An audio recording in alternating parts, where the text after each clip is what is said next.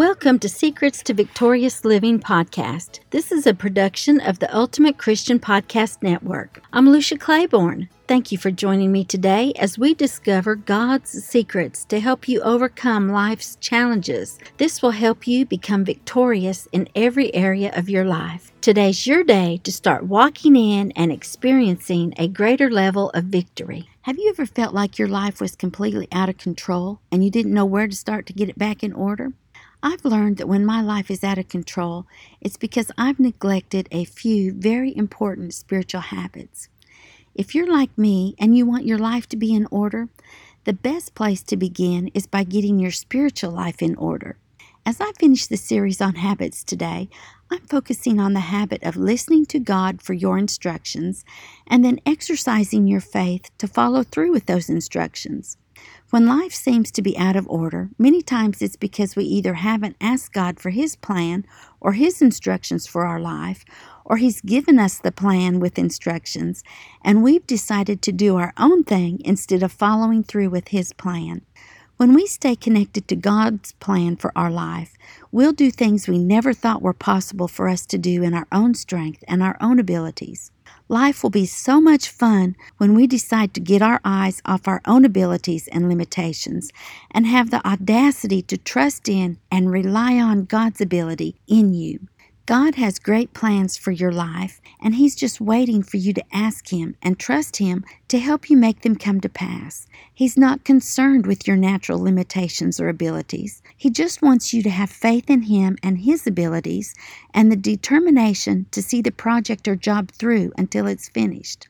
He wants us to be like Paul. Like Jesus, Paul has had the most impact on the church because he wrote most of the New Testament. Paul realized that God didn't choose him because of his strengths. He chose him because of his weaknesses.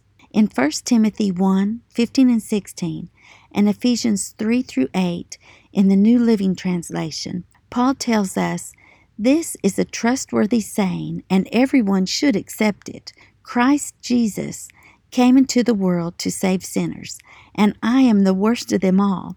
But God had mercy on me so that Christ Jesus could use me as a prime example of His great patience with even the worst sinners. Then others will realize that they too can believe in Him and receive eternal life. Though I am the least deserving of all God's people, He graciously gave me the privilege of telling the Gentiles about the endless treasures available to them in Christ. Now, according to Paul, Jesus chose him to be an apostle to encourage the rest of us because Jesus proved he could take the worst possible candidate for ministry, the person who persecuted the church by putting men and women in prison and stoning them to death, and turn him into a believer that loved people enough to live or die to get the gospel message to them. Even after Paul became a Christian, he wasn't gifted in speaking, but God anointed him and he became one of the greatest speakers the church has ever known. If God can do this with Paul, just think about what he can do with you and me if we'll get Paul's attitude of faith and stop being so concerned about our own limitations, weaknesses, or inabilities and just trust Holy Spirit's ability in us and expect him to do the work through us. 2 Corinthians 12 9 and 10 in the Amplified Bible says, But he has said to me, My grace is sufficient for you. My loving kindness and my mercy are more than enough, always available, regardless of the situation. For my power is being perfected and is completed and shows itself most effectively in your weakness. Therefore, I will all the more gladly boast in my weaknesses, so that the power of Christ may completely enfold me and dwell in me. So I am well pleased with weaknesses, with insults, with distresses, with persecutions, and with difficulties, for the sake of Christ. For when I am weak in human strength, then I am strong, truly able, truly powerful, truly drawing from God's strength. Let's look at another example in the Bible of God giving specific instructions that seem unnatural to our human nature, but allowed the Israelites to do the impossible. When Joshua led the Israelites into the promised land, he reminded himself that he had a covenant with God. He waited on God for his instructions, and then he kept going forward in faith and didn't quit in the middle of his assignment. Imagine just for a minute how differently things could have turned out for the Israelites if they had not waited to get God's instructions on how to fight the battle and raced full speed ahead towards Jericho, full of faith in God's ability to give them the victory. What would have happened if they would attack the city walls and tried to knock them down in their own strength? Well, we know that nothing would have happened, and they would have probably been asking God why they were defeated as they retreated to safer ground. Has this happened to you? It's happened to me. Sometimes we try to walk out God's plan for our life in our own abilities or our own timing instead of waiting on God's timing. We get an idea of what He wants us to do and believe He has the ability to do it through us, but we don't take time to ask Him for His divine strategy, or we don't take the time to get His wisdom through prayer and reading His Word, and we rush ahead of Him and try to do things our own way. Have you ever been like me and done that? Hindsight is always 2020, and looking back, we realize we were naive, immature, and we didn't depend on him to lead us where he wanted us to go.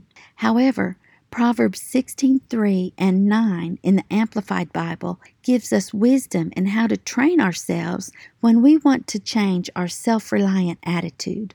It says, "Commit your works to the Lord, submit and trust them to him, and your plans will succeed if you respond to his will and guidance."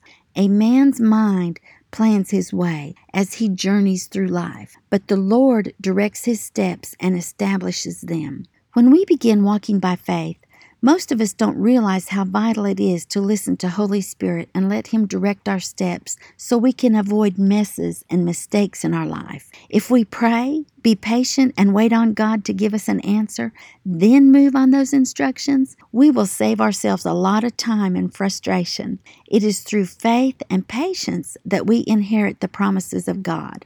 As you flow with Him and not against Him, He will provide everything you need because that's how He works. It's always better to do things God's way so you can have the best results for your life. That's what the Israelites did. They got their battle plan from God before they started their attack. Sometimes God's plan of action may be extremely different than what you and how you think you should do something. Let's look at Joshua 6 3 through 5 in the New Living Translation. You and your fighting men should march around the town once a day for six days. Seven priests will walk ahead of the ark, each carrying a ram's horn. On the seventh day, you are to march around the town seven times. On the seventh day, you are to march around the town seven times with the priests blowing the horns. When you hear the priests give a long blast on the ram's horns, have all the people shout as loud as they can. Then the walls of the town will collapse and the people can charge straight into the town. Now, who in their right mind would create a battle plan like that? It didn't make sense to their natural minds, but they obeyed God's instructions, and we know the rest of the story. Many times, what God tells us to do doesn't make sense because we don't see the entire picture. This is when we have to trust Him and take a step of faith to move on His instructions, and then trust Him to make things fall into place. Since we have an Old Testament example, let's look at a New Testament example of following God's instructions. Jesus and Mary were at the wedding of Cana and they ran out of wine. Mary knew that Jesus could help with the situation and told the servants to do whatever Jesus told them to do. I'll begin reading in John 2 and go through 10. Jesus told the servants, Fill the jars with water. When the jars had been filled, he said, Now dip some out and take it to the master of ceremonies. So the servants followed his instructions. When the master of ceremonies tasted the water that was now wine, not knowing where it had come from, though of course the servants knew, he called the bridegroom over. A host always serves the best wine first, he said. Then, when everyone has had a lot to drink, he brings out the less expensive wine. But you have kept the best until now. Have you ever wondered why the servants followed Jesus' instructions? Because to me, they seem totally illogical. However, if we'll stop and think about it for a minute, isn't that the basis for a miracle? Whatever Jesus tells you to do, do it. In the natural, what he tells us to do may be unusual, unnatural, or illogical to our way of thinking, and it may seem like a huge risk to do what he's telling us to do. 1 Samuel 15:22 tells us, "What is more pleasing to the Lord, your burnt offerings and sacrifices, or your obedience to his voice?" Listen, obedience is better than sacrifice, and submission is better than offering the fat of rams. Although God's strategies don't make sense to our way of thinking sometimes, they always work and they bring us success every time we do what He tells us to do. Proverbs 3, 5, and 6 in the Amplified Bible confirms this. It says, Trust in and rely confidently on the Lord with all your heart, and do not rely on your own insight or understanding. In all your ways, know and acknowledge and recognize Him, and He will make your paths straight and smooth, removing obstacles that block your way.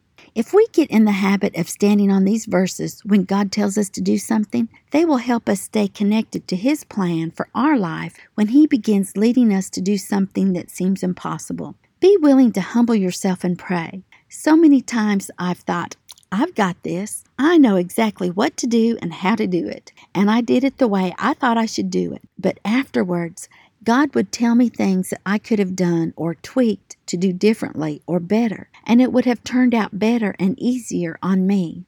I encourage you to allow God to use you to do something extraordinary in your life. Just pray and receive His wisdom for your next steps. Pray about your first step and then your next step. And when you get to your next step, ask Him to show you your next step and remember, you have to be willing to take a step of faith and move. Then God will move with you. At first, it may look so overwhelming that you could never accomplish your goals to reach your dreams. But I promise you, if you will keep praying and keep seeking His wisdom, there will come a day when He changes the way you look at yourself. You'll realize you can do what He's asking you to do. Things may not change in the natural, but you will know that you've grown spiritually and are ready to tackle the job that He's asking you to do.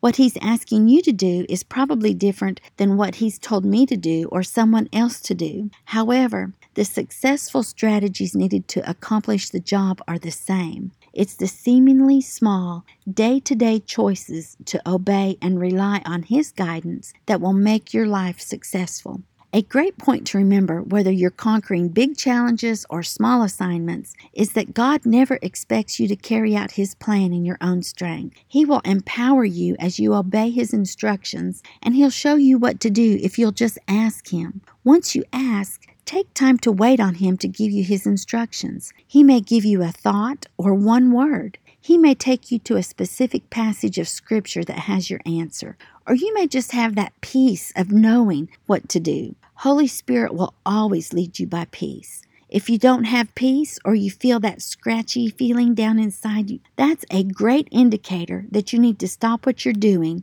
and ask God to clarify what He wants you to do and where He wants you to go.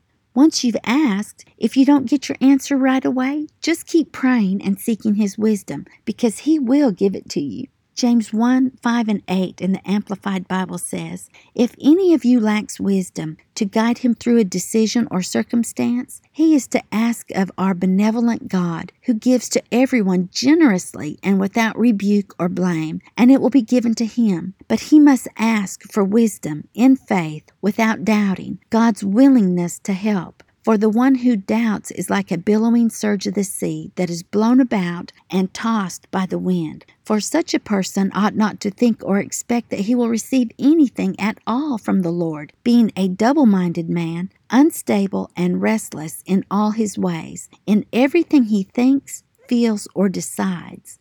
God has promised to give us wisdom if we ask for it in faith and then believe we receive it. God's not trying to keep wisdom from us because Proverbs 8 1 through 6 tells us, Listen as wisdom calls out. Hear as understanding raises her voice. On the hilltop along the road, she takes her stand at the crossroads. By the gates at the entrance to the town, the road leading in, she cries aloud, I call to you, to all of you, I raise my voice to all people. You simple people, use good judgment. You foolish people, show some understanding. Listen to me, for I have important things to tell you. Everything I say is right. The good news is that wisdom will meet us right where we are if we'll stop and listen for her instructions. It may be the same thought coming to you several times a day, even when you try to shrug it off or dismiss it.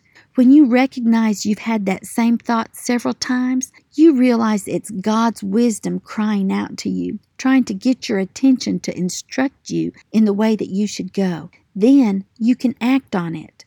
As I close today, I want to remind you that God has great plans for you, and He wants to lead you into those plans so you can live your best life now. Take time to create the spiritual habit of asking God for His instructions every day, and then exercise your faith to follow through on His instructions.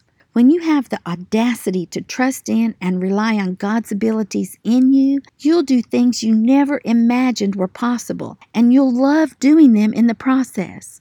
For more resources to live the victorious life, visit my website, luciaclaiborne.com, and join me again next week as we begin a new series on walking in love. Remember, God's not mad at you, He's mad about you, and He created you to walk in victory every day of your life.